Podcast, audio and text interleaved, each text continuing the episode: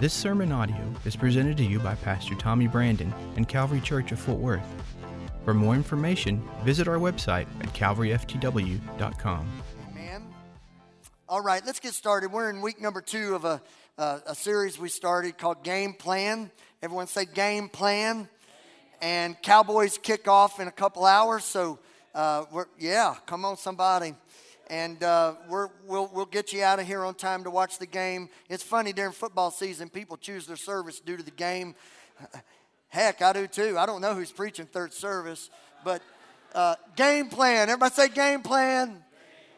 And then right underneath it, living for God in today's culture.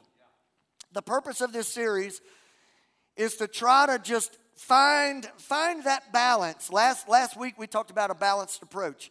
We want to find that balance, how to live for God in difficult days and difficult seasons and, and live for God well. And, and the thing is, I see two weird extremes in Christianity right now. There's one extreme over here where you, where you, you know, if you're going to live for God in today's culture, you got to be mean. You got to be mean. You got to treat people mean. You got to judge everybody. You got to point your finger at everybody. You got to be hateful. Well, man, that's jacked up. And then you swing all the way over here, though. If you're going to live for God in today's culture, you can't really live for God in today's culture. You're going to have to compromise all of your belief systems. You're going to have to shelf the Word of God, and you're just going to have to believe that everybody loves everybody, loves everybody. Well, that, that's, that's, that's, unfortunately, that's just not grounded in the, in the Word of the Lord. So there's a balanced approach. And if you weren't here last Sunday, I really would encourage you to listen to the message. It's on our app and online, both of the same domain findings, Calvary FTW. So uh, ftw.com or FTW in your, in your search for your, your app. But you'll find, I think you can live for God strong you could stand for him firmly and strongly, but you can also love strongly. Here's the deal, man. Um, I, I just keep reiterating it. It's God's plan for you to have a whole bunch of friends that are not believers. Now, I know that's kind of, man, the pastor wants me to have a whole lot of friends that are not believers. Yeah, yeah, I do. That's what Jesus did.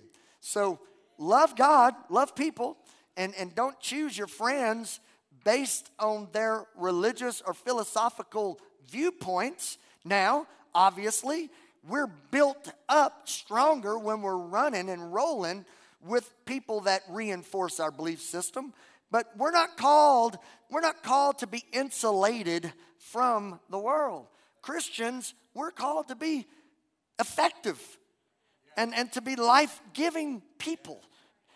And, and for those that may not you know, may not accept what I'm saying, you know, Jesus spent a lot of time with people that didn't believe in him, and they ended up loving him over it. And uh, I think that's our job. John, John 17, verse 15 through 16, this is what Christ prayed about you and about me. He prayed, My prayer is not that you take them, which is all of us, the church, believers. My prayer is not that you take them out of the world, but that you protect them from the evil one. They're not of the world, even as I'm not of it. Here's, here's an old uh, preacher way of saying it. I'm, I believe that all of us are called to be in the world, just not of it. So, how are we to live? We're to live with these two things uh, flipped on at all times in our life. Number one, we should be salt in every environment. We should make things better. We should make things better. So the bland, relationships at work, at school, in our community. Let's, let's, let's spice things up with our, with, our, with our way of living. Let's not be weirdos about things. Let's just make things better. Always look to make things better. And then the second thing is to be light, always wanting to make things brighter. So, what are our roles? Let's make some things better. Let's make our families better, jobs better, schools better. And uh, we do that by what? Judging people? No. By being mean? No by loving people. And then we're going to make things brighter by, by uh, compromising our beliefs? Absolutely not. By denouncing our faith? Lord, no. By being proud of who we are in Jesus and showing the world that there, there, there is a better way, and that's the, that's the Christ way. Somebody say amen. So today, we're, we're going to our second week of this, and I'm going to give you three things that I want you to commit to it's literally going to be the last three minutes of this message.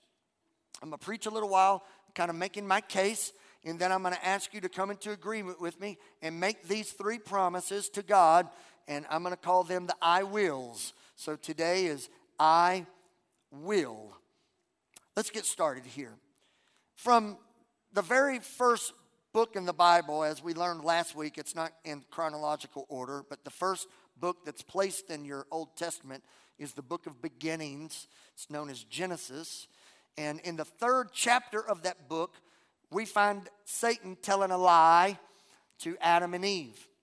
And there's a lot to this lie. It's not just words, there's a lot of depth to the lie told, and it's a lie that's still being told today. So, God creates this beautiful, lush garden called Eden, and He has this beautiful man named Adam. From his rib, He forms this beautiful lady named Eve, and He says, The world's yours. You can have anything you want.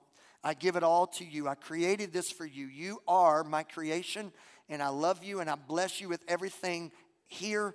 There's nothing off limits except just one tree. There's just one thing I ask you to uh, to, to stay away from, and, and, and there's a reason for it. I just want you to trust me with this. There's one thing and one thing only that, that, is, that is not for your pleasure. And here comes Satan. And Satan, in Genesis 3, verses 1 through 5, I chose to read this through the New Living Translation. Satan in verse 4 says, Hey, uh, what is, what's up with this one tree? Why can't you, why can't you go there and eat that? And they reply to him in his inquiry and they tell him, because we'll die. And here's the lie, everybody. Satan says with major confidence, You won't die. I mean, come on. God's not going to kill you over this. You won't die. Don't even worry about it. You won't die. You're stressing over something you shouldn't be stressed about. You won't die. And he goes on to say, God knows that your eyes will be opened as soon as you eat it. And then he says something that's just rather, it's just amazing that, that we overlook it sometimes. He says, Your eyes are going to be open the moment you eat it, and you will be like God. You will be like God. I know that He created you and He's the creator and you're the creation, but you eat that, you'll be like God. And you'll know both good and evil. Well, guys, this is the root of the issues at hand in today's culture. If we wanted to get a little fancy, theologically speaking, this is the Adamic nature that each and every one of us struggle with. It's what your struggles, your, your kids struggle with. So when, you when your kid takes mac and cheese and slings it across the room at the restaurant, it's not just because he's a little punk, he's got the Adamic nature. And when your dad comes home from work and, and you present to him your, your report card, and the reason he slams his mac and cheese up against the wall. It's his Adamic nature. And some people in the room might be thinking, damning nature? It just depends on how you view it. But it's Adamic, meaning it's rooted in Adam's decision of disobedience. We all have it. We all have this element of disobedience. The problem that we're dealing with today's culture, though, is that the enemy's doubled down on this. And, and, he's, and he's not content with just eating the fruit in the garden. Now he's got his foot in the door in each and every one of our lives. And now we have disobedience at greater measures than ever before, which has a fallout for it. They were expelled from the garden. But look at what, what happens just on the heels of this Genesis 11. That was in chapter 3, Genesis 11. We have a whole new group of people that are dealing with the Adamic nature, and, and this is what it is. It's rooted in this that I become greater, God becomes less. I elevate myself. What did Satan say? You're going to be like God. I'm going to increase myself, decrease God. I'm going to promote myself, I'm going to demote God. I'm going to I'm going to rise up, he's going to be lowered down.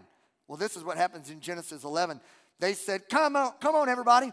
Let us build ourselves a city."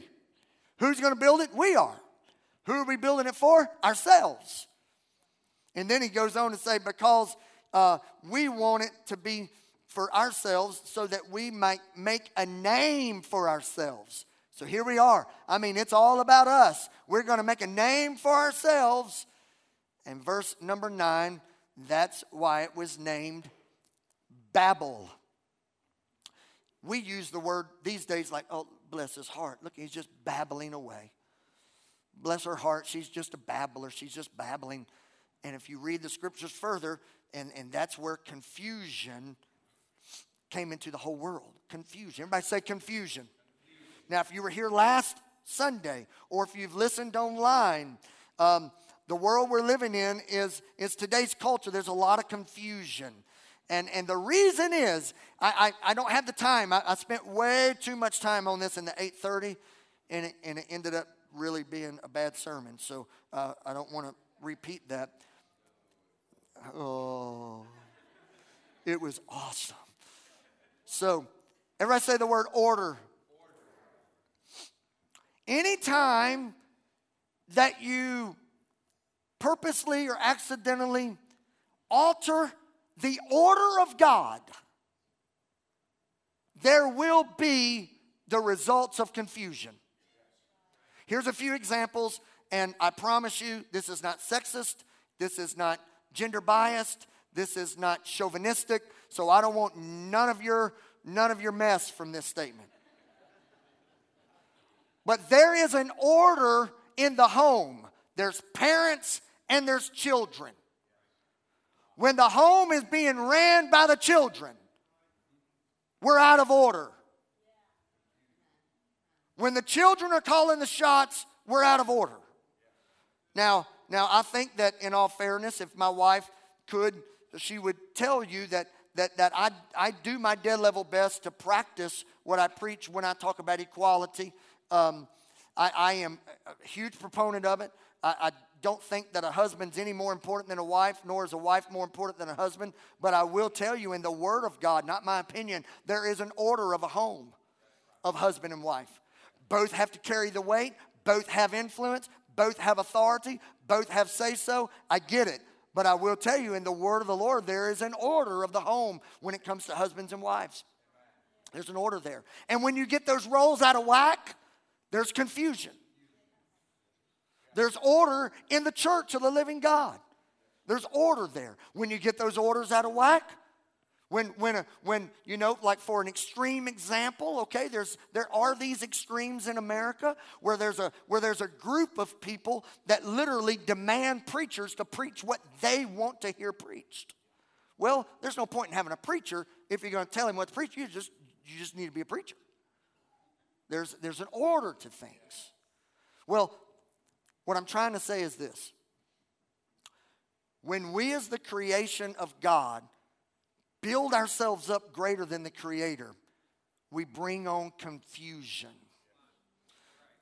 When we feel like there's no need for a handbook, there's no need for an authority figure over our lives, we create confusion. And that's why we're living in confused days. And it goes on further, even in the middle of your Bible. That was the book of Genesis, but even the, the prophetic book of Isaiah, chapter 47, there's a reference to this very same thing. The heading of this chapter 47, by the way, if you look in your Bible, more than likely it's going to say something similar to the fall of Babylon. Babel is, the, is where we get Babylon. Babylon, if you were here last Sunday, is where the book of Daniel is based on, and we're going to get there shortly. Babylon, the fall of Babylon, right here in Isaiah 47. And this is why the fall came, and this is why there was such great confusion in it. Watch this now. It says, You lover of pleasure. Boy, is that not the day we're living in? You lover of pleasure, lounging in your security and saying to yourself, I am and there is none besides me. You know, There's only one person that that statement's reserved for, and it's not you. And it's definitely not me. Only God can say, I am that I am, and there's none besides me. But in our culture, what we've done is we've built up this, this, this mindset in our flesh that, that we're so important that we can say, There's none besides me. Are you, are you following what I'm saying today? So we, we, we progress and to verse number 10 in Isaiah. It says, that, and I'm, I'm going to use some air, everybody look up at me. I'm going to use my little, this is a sarcastic air quote that I put around scripture because it, it, it, it very well could have been there if it was in modern context. Your wisdom and your knowledge have misled you when you say to yourself, I am, and there's none beside me. Have you ever heard somebody uh, maybe take a shot at someone and say, well, he's just too smart for his own good. We as a culture have become too smart for our own good. We, we've eaten of that tree of knowledge. And the Adamic nature in us, our eyes have been opened, we think, to what's good and bad. And now we're calling the shots for our lives. And we think we know it all.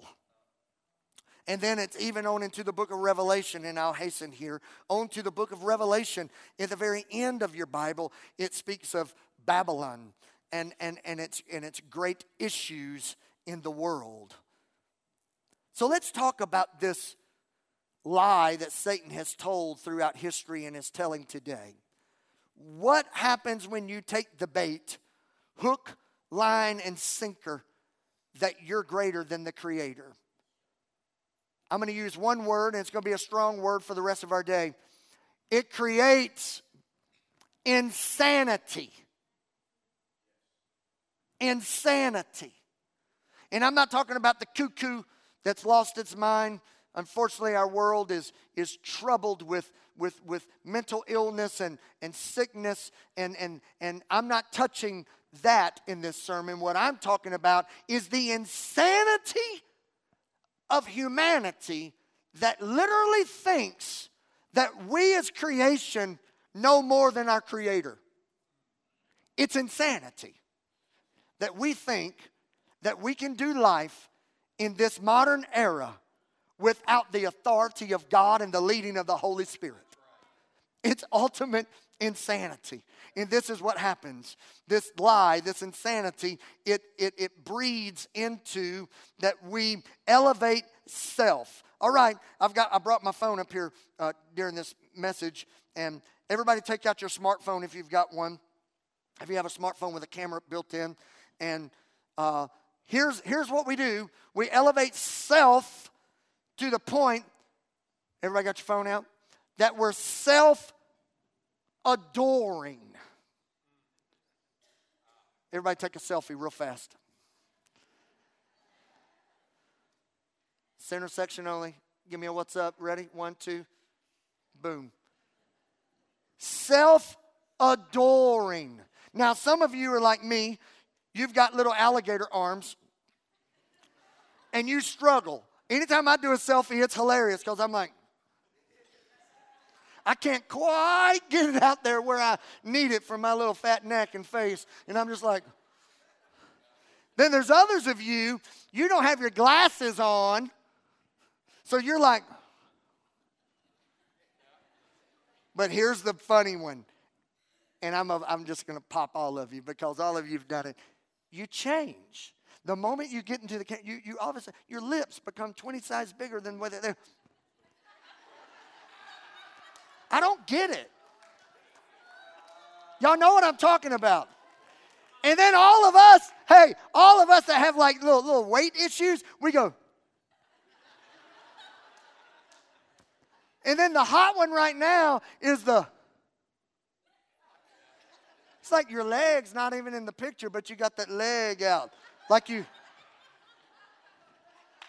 Like you're doing something with it. Self adoring. We are definitely living in a day of self adoration. It's all about me. Uh, he's not a great former cowboy, but he is a former cowboy, Terrell Owens. He even had a shirt made up that said, I love me some me. And then we got rid of him. It's all about me. Me, me, me, me, me. It's all about me. This is my world. You're lucky to be living in it. It's all about me. Self adoring. And then we have this issue in this culture with self building, where we build ourselves up bigger than what we really are. Turn, some of you have been begging me to do this in the church service, and here's your chance. You've been wanting to do this for 10 years. Here's your moment. Turn to the one next to you and say, You're not that big of a deal.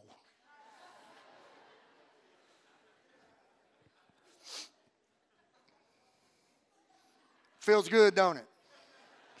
Tell them again, say, You're not that big of a deal. Some of you are scared to say it because they think they're such a big deal that you're going to have therapy for a month. Newsflash, wake up. You're not that big of a deal. But in the culture we're living in, boy, we build ourselves up us men in the room, we think that we're, we're self made men. Well, I did that for 30 years at that job. I did that. I started that business. I, I married that woman. Those are my kids. It's all about me. I, I'm self, I'm building myself up bigger. Than, man, no, you're not. You put your britches on just like everybody else. You're not that big of a deal. And then the big one the most critical thing that we're dealing with in today's culture with, with Satan's lie as we build ourselves up is we're in a self indulging world. Whatever makes me happy. I don't care if it hurts you. I don't care if it, it burns you. I don't care if, if, it, if it goes against everything I believe because my beliefs are not near as important as my feelings. I'm self indulging. Now, I'm going to I'm gonna do a little pastoring here. Give me a few minutes. It's look not in my notes, but when I got into it in that 8:30 service, I instantly knew I needed to do it in this one in the 11:30. Unfortunately, I've, I've, I've been in the room with way too many couples that are discussing divorce. And this self-indulging issue is a lot of the times, it's a, it's, it's a lot of times, it's the root. And, and, and again, I don't want your stinking text about me being chauvinistic, because this is not. Because I'm going to bust us some men here in a minute. That's so redneck. I'm going to bust us some men. Like, what preacher talks like that? That's just dumb. But all the ladies, listen to me. This is what happens. I've heard it over and over again. And it's the work of the enemy against the family. This is the culture we're in. Well, Pastor Tommy, it's why, why do you want to leave him? Well, I'll be honest with you, Pastor Tommy. I have poured myself out into this family. I've raised these kids. I've made their lunches. I've taken them to ball practice, and he's been off doing his thing. It's my time now. It's time for me to live. And then the next thing you know, you have beautiful marriages that are crumbling because now she's doing the after work parties on Friday night. Now they're doing girl, girls' trips to Vegas all of a sudden. Because I've got a, I've, I've got my time now. I need to, I need to live some too.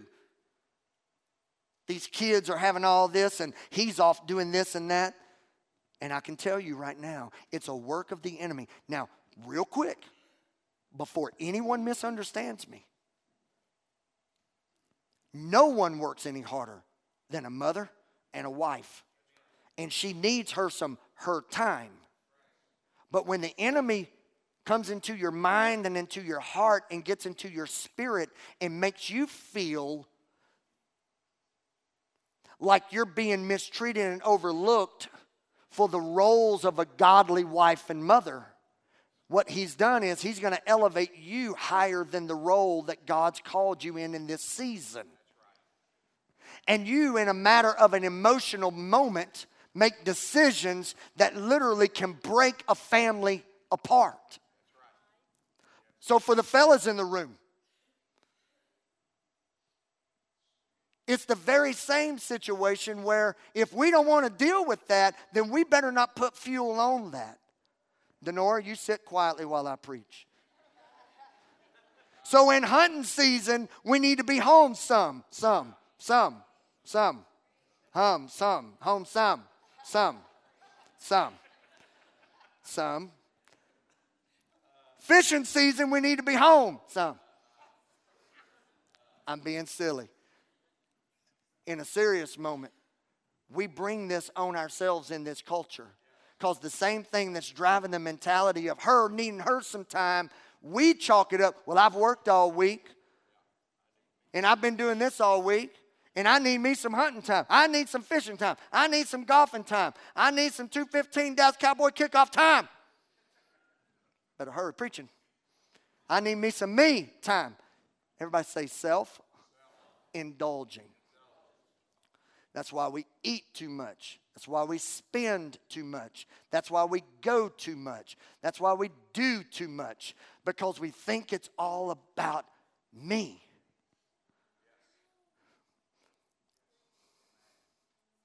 It's the culture we're in. But here's the big one every time you elevate yourself higher, you're demoting God lower. You higher, Him lower. You increase, He decreases. You can't elevate yourself and elevate God. God can't play that game. So as you increase and you think you you're important and and and you are calling the shots in life, he's taking back seat. He's reading between the lines where he fits in your heart. And that's where the enemy makes you start asking questions like this. He can't be for me. If God was for me, He would let me be who I am. He would let me do what I want to do. He would let me experience what I want to experience. And then, in reference to last week's sermon concerning the changing of names, you'll have thoughts like, well, God can't be for me. He's the one that, if, if, if God was for us, He wouldn't let those earthquakes kill those people and those tornadoes rip through those neighborhoods and, and those mass shootings take place. Where's God? He's where we left him. That's where God is. We chose to take the steering wheel. We've chosen that we know good and bad. We've chosen in disobedience that we call the shots. But when trouble hits, we want him to step back in. You can't have both. I'm preaching better right now than you're amening. Thanks for the golf clap.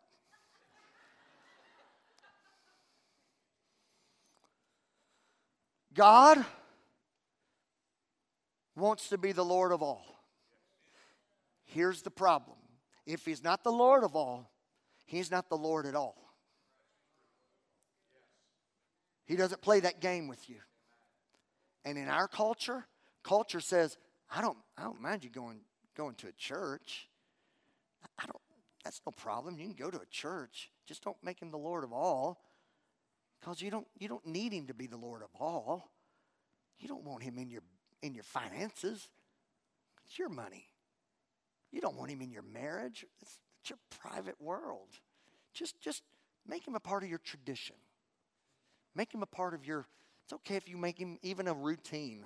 Okay, you want to be in a small group? Fine, go be in a small group. But don't, don't, don't build authentic relationships because nobody really needs to know everything about you.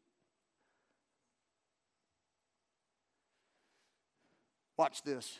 To Daniel. The book of Daniel, chapter 4. This insanity is revealed to us in Nebuchadnezzar. If you were here last week, you remember he's the king that, that took over the people of God. And now they're his slaves, and he's messing with them and their belief systems. And, and Nebuchadnezzar's got, he's sitting on the top of the world. And the Bible says in, in, in Daniel 4, chapter uh, 4, verse 4 rather sorry i got a little confused there 4 and 4 it says that he was at home taking it easy in his palace without a care in the world. This guy's got his feet up. He's got a bowl of bluebell. He's got some peach cobbler. He's got sunday afternoon golf on. This guy's living the dream. And he falls asleep. And he has a dream. And in the dream, and I'll paraphrase, I'll make it a quick summary. Matter of fact, I'll have our worship team come on up and help me close today. Here's how we're going to be ending this service. I want you to go ahead and get comfortable with it now. We're going to be ending today with some big, some big worship, some big praise and worship. So, so you're going to understand this in a moment when I give you the three I wills. But before we get there, this is what it's based on. In his dream, Nebuchadnezzar has a vision of a tree. It's not some little Bradford pear, it's not a crepe myrtle, it's a gigantic, massive tree that's so big that it reaches into the sky, and everyone everywhere can see this tree and its grand presence. It's got so much fruit that it literally is the provision for all things wildlife, humanity. It's so big that it's the shelter for all things. But then his dream shifts. And a voice from heaven says, Cut that tree down. Cut it down to a stump. Leave its roots, but cut it to a stump. And that proud tree is going to live in the wilderness with all other creation. It's going to be saturated with the dew of earth. And he wakes up and he's startled by this dream because it makes no sense to him. And duel, this is what Nebuchadnezzar said. He said, Somebody bring me somebody smarter than me that can tell me what this dream means. And this person didn't know, that person didn't know. And he said, Wait a minute, there was that boy, Daniel. I changed his name to Belteshazzar. You remember him? I made him my little girl. Go get him, see if he can interpret this dream. And Daniel walks in and he says, King Nebuchadnezzar, I got good news and bad news. The bad news is this dream you've had about this gigantic, crazy, awesome tree. That's you. You've become such a force. You have so much authority and influence. But the bad news, Nebuchadnezzar, is God is going to cut you down. And he's going to cut you to the point that you're going to eat grass like a cow and you're going to live like an animal and you're going to lose your authority, you're going to lose your influence, you're going to lose your kingdom, and you're going to be like a wild, insane maniac stuck in the woods, a man that's lost it all. Until you come to your senses. And God makes you this promise. In your dream, He left the stump and He left roots. He's not going to uproot you, He's going to give you a chance for you to come to your senses. And when you do, He will restore to you everything you've been that, that He will take away from you. And Nebuchadnezzar just, thank you, Daniel. Daniel leaves, and this proud, insane man that's got the world by the tail thought, ah, he's, he's crazy. He's been, he's been, uh, not, no way it's possible. And for 12 months, he never changed his ways. And one day, this cat walks out and he looks across his vast land and he gets his moment of peacock feathers. And he's like, Look at what I've done. And it started. The prophecies began to move, and he started losing his mind. And Nebuchadnezzar literally lost his mind and became an insane maniac. And the Bible declares for seven seasons, this man that had it all in a culture that, uh, that adored him, in a culture that, that bowed to him, he became a wild, insane man. Naked in the wilderness, eating grass and drinking pond water. Lost it all. And then one day, seven seasons later, he came to himself and he said, There's no doubting it now. I denied you. I questioned you. I thought that it was all about me, but it's obvious. I'm tired of eating grass, and I'm tired of drinking this old nasty rainwater. You are the Lord. You control heaven and earth. And I ask for your grace. And God began to restore Nebuchadnezzar. And he gave him back his authority, his splendor, his majesty. He gave him back his kingdom. And he continued in that good, wholesome path thereafter. Here's your three I wills. And I want to just preach the heart that's beating in your chest right now. I want to preach you to these commitments. What do we learn from this story? The game plan, the play that you're going to have to play in today's culture if you don't run the play that I'm about to give you, you will always be on defense. And you'll always be in the red zone on defense. And you'll always be panicking. And you'll always be thinking, when's the next score against me? When's the next painful blow that I'm going to take? I'm fixing to put you on offense. And I'm fixing to change your life forever. Here's three things I want you to promise. Stand with me real quick. Three things that I need you to take covenant with me on. You ready for the first one? Everyone say, I will I will. humble myself.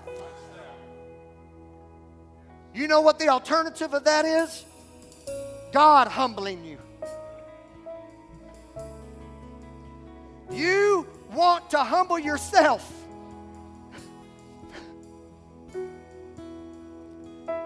Humble yourselves before the Lord, and He will lift you up. James 4 and 10.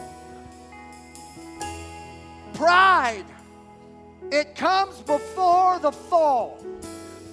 And this preacher's come by on a September Sunday to tell you I know you're self adoring, and I know you're self building, and I know you're self indulging, and I know you think you've got it all together. And I know in this culture, Instagram and, and, and Facebook and, and, and, and all these other forms of social media makes you look real good. It makes you look like you've got a sharp edge on life. But can I tell you something? You better humble yourself in the presence of God, or God will chop you down. But thankfully, even if you're here today and you've been chopped, He'll never uproot you to the point that you're beyond restoration. If you're in this room right now and you feel like, like, like you've, that you've been taken down a notch, can I tell you that's the grace of God in your life at work? And God wants to restore you. Here's your second I will. Everybody say, I will. Acknowledge God. Guess what? The car you're driving, God gave it to you. This suit, I didn't buy it. God gave it to me. May have been my money, it may have been in a retail store, but God gave it to me. And before any of you question it, the vision that you're looking at me through, God's given you those eyes. The breath in your lungs, God gave you your breath. The babies you're raising, God gave you those babies. Your, your gift of music, you're not good enough to play that guitar, but God in you is. If you're going to survive in this culture, you better find out real quick how to humble yourself in the presence of God, and you better start acknowledging God in all of your ways. Here's what First Corinthians says What are you so puffed up about? What do you have that God hasn't given you? And if all you have is from God, then why act as though you have accomplished something on your own? You're not good looking enough to marry her. Come on. God gave me that little hot mamacita.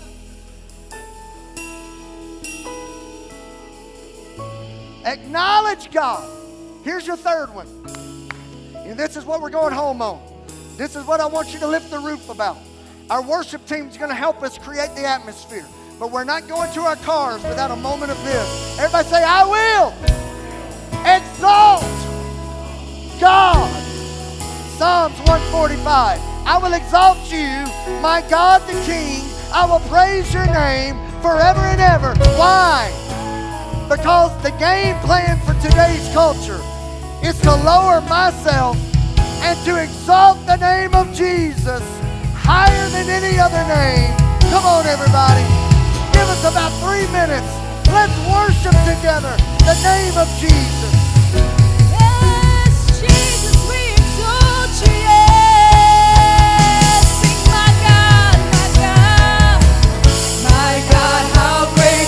Are!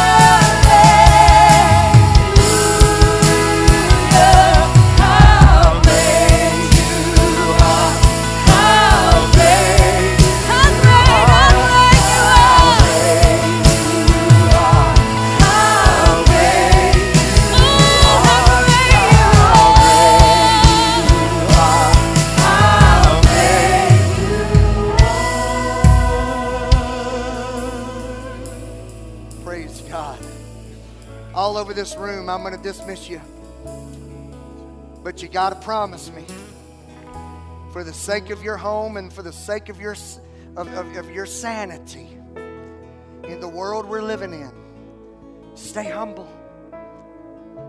Stay grateful unto God and acknowledge that all things good, they come from Him. And anything in this life that, that you would like to categorize as, as not good, acknowledge that He's going to make it good for you. Only God can take you through bankruptcy and take you back into the mountain of blessing. Only God can lead you through the shadow of the valley of, the de- of death. Only God can take you through divorce and heal your heart and who knows, maybe even give you another chance at love. Only God, only God can heal the sick, change the direction of someone that's off course and put him or her on the right path. Acknowledge him every chance you get. And then last, oh guys, just spend your days exalting God. Here's why. When you exalt yourself, you lower God. But when you exalt God, you lower yourself. It's a win win. So let's spend our days magnifying the name of Jesus. And you'll find, put that graphic up, up for me again, please, the, the, the game plan. You'll find that if you run the route, if you'll run that slant, if you'll run that curl, if you'll run the route, you're going to find out God's got a touchdown with your name on it, and He'll bless you richly. So let's get off defense and quit panicking about the culture we're in. I know it's crazy out there, but guess what? In here, all is well. Father, I bless my friends. I just bless them with a great week this week. I bless them in their homes and in their relationships. I bless them with their jobs, with their children. I bless them with their neighbors and their friends. Father God, I know that we're living in challenging days of confusion. But Lord, we're not going to run and build a shelter and be weirdos. what we're going to do is we're just going to be salt and light. We're going to keep loving you and loving people. We can't control what people do, we, but we can, Lord, take authority over our own hearts and lives and homes and declare you as the Lord. I will. In the name of Jesus, I pray this done. Amen. Let's clap our hands before we go home today.